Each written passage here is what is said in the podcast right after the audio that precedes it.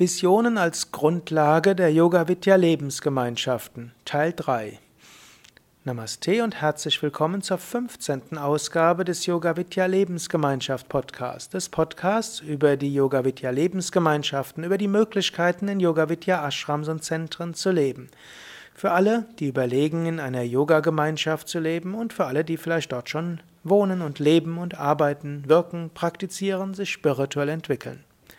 Ich hatte schon gesprochen über die großen Visionen von Swami Shivananda, der Anfang der 30er Jahre spürte, dass äh, die göttliche Kraft in die Welt kommen will und alle beflügeln, die Spiritualität in die Welt hineingeben wollen. Ich habe gesprochen über die Vision von Same Vishnu Anfang der oder Mitte der 60er Jahre, die Vision, dass die Welt untergehen könnte, dass eine Feuerwalze alles Leben auf der Erde auslöschen konnte und was das mit Yoga Vidya zu tun hatte. Same Vishnu Devananda jedenfalls wurde Mitte der 60er Jahre über diese Vision dazu inspiriert, sich besonders stark zu engagieren. Ich werde zu einem anderen Zeitpunkt darüber noch mehr sprechen. Jedenfalls war die Vision von Same Vishnu Devananda, seine, die er Mitte der 60er Jahre hatte, der Grund, weshalb er die Yogalehrerausbildung begonnen hatte, weshalb er anfing, ein Yogazentrum nach dem anderen zu gründen, noch weitere Ashrams und wirklich mit großem Elan daran ging, Yoga zu verbreiten. Ab da wurde auch das große illustrierte Yoga-Buch zum einem Bestseller. Es wurde ja mehrere Millionen Jahre, in, mehrere Millionen Male in Amerika verkauft und wurde zu, zu einer, ja, kam zu einer Yoga-Erweckung in Amerika letztlich die Hippie-Bewegung, hm, die in den 60er Jahren in Amerika war, wurde durch den Einfluss von Same Vishnu auch stark fernöstlich dann geprägt, wurde geprä fing an Yoga zu praktizieren, Mantras zu singen. Es gab andere Yogameister, die sich dann dort mit einklinkten.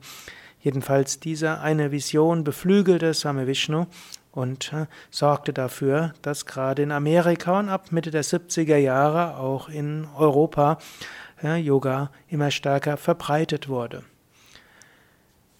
Ja, so seid ihr nochmals bewusst. Äh, heutzutage als spiritueller Aspirant zu leben, sollte nicht nur heißen, für sich selbst zu üben, sondern sollte auch heißen, dass man etwas tun will für das Gute in dieser Welt, damit nicht die schlimmen Visionen Wirklichkeit werden, sondern die Visionen des Positiven. Heute haben wir eine große Verantwortung.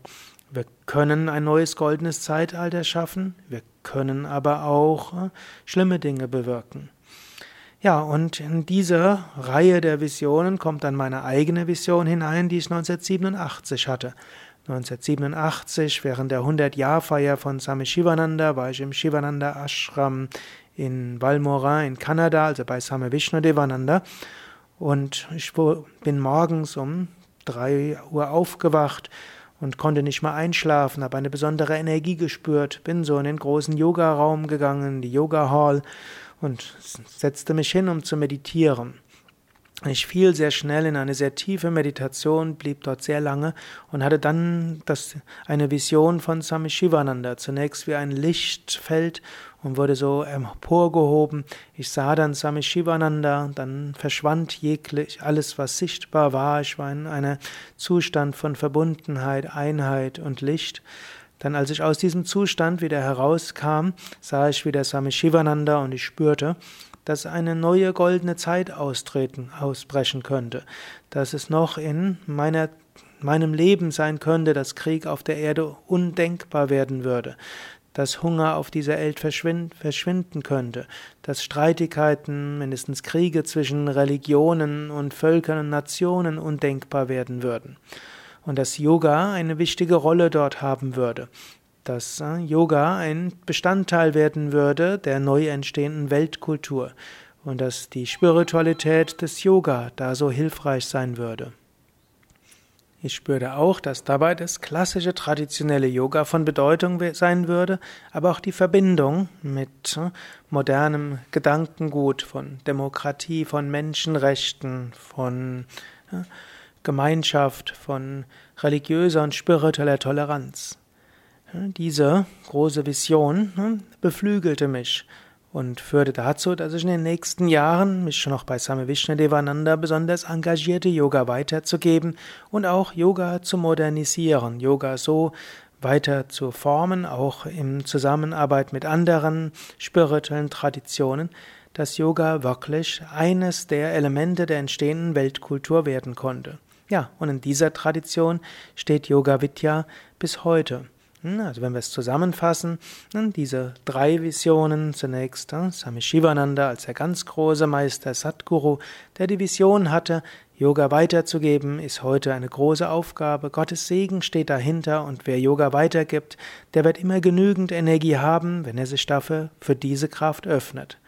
Swami Vishnus Vision war dann, ja, es könnte sein, dass die Welt in eine Katastrophe hineinmündet. Und die Aufgabe der Aspiranten heute ist nicht mehr nur für ihre eigene Erleuchtung zu sorgen, sondern dafür zu sorgen, dass stattdessen etwas Gutes geschieht.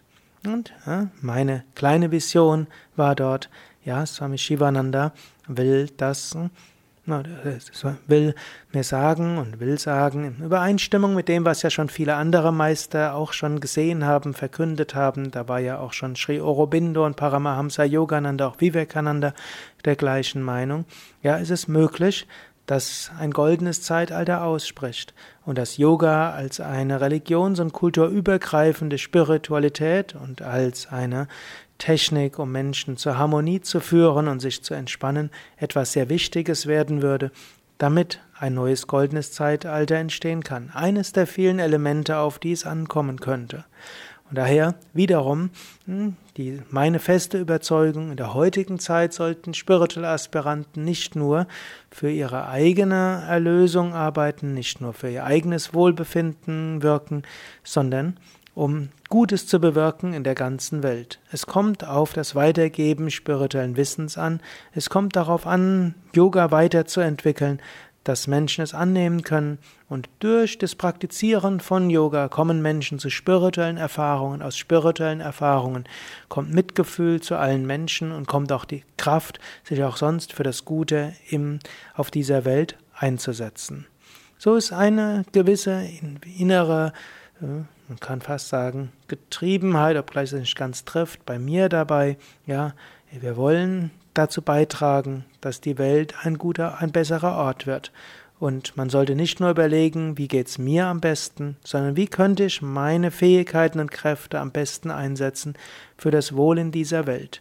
Und dazu gehört dann nicht nur, sich einzusetzen gegen den Hunger der Welt und die Ökologie, obgleich auch das sehr wichtig ist, sondern eben auch zur Erweckung von spirituellem Wissen.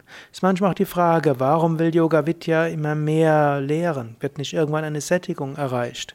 Ja, wir wollen Yoga weiter verbreiten und wir sind der Meinung, dass es nicht nur darum geht, Yoga als Selbstzweck, sondern Yoga als Friedensarbeit. Wenn mehr Menschen Yoga üben und vor allen Dingen Yoga auf eine Weise, dass es zu Mitgefühl führt, umso wahrscheinlicher ist es, dass die Welt ein besserer Ort ist. Vor diesem Hintergrund kannst du auch überlegen, willst du nicht mehr dazu beitragen, dass die Welt ein besserer Ort wird? Vielleicht kann das sein, indem du in einer Yoga Vidya Lebensgemeinschaft lebst. Und wenn du schon in einer Yoga Vidya Lebensgemeinschaft lebst, dann sei dir bewusst, du tust das nicht nur für dich, du tust das für die ganze Welt. Mehr Informationen zur Yoga Vidya Lebensgemeinschaft unter www.yoga-vidya.de slash Gemeinschaft.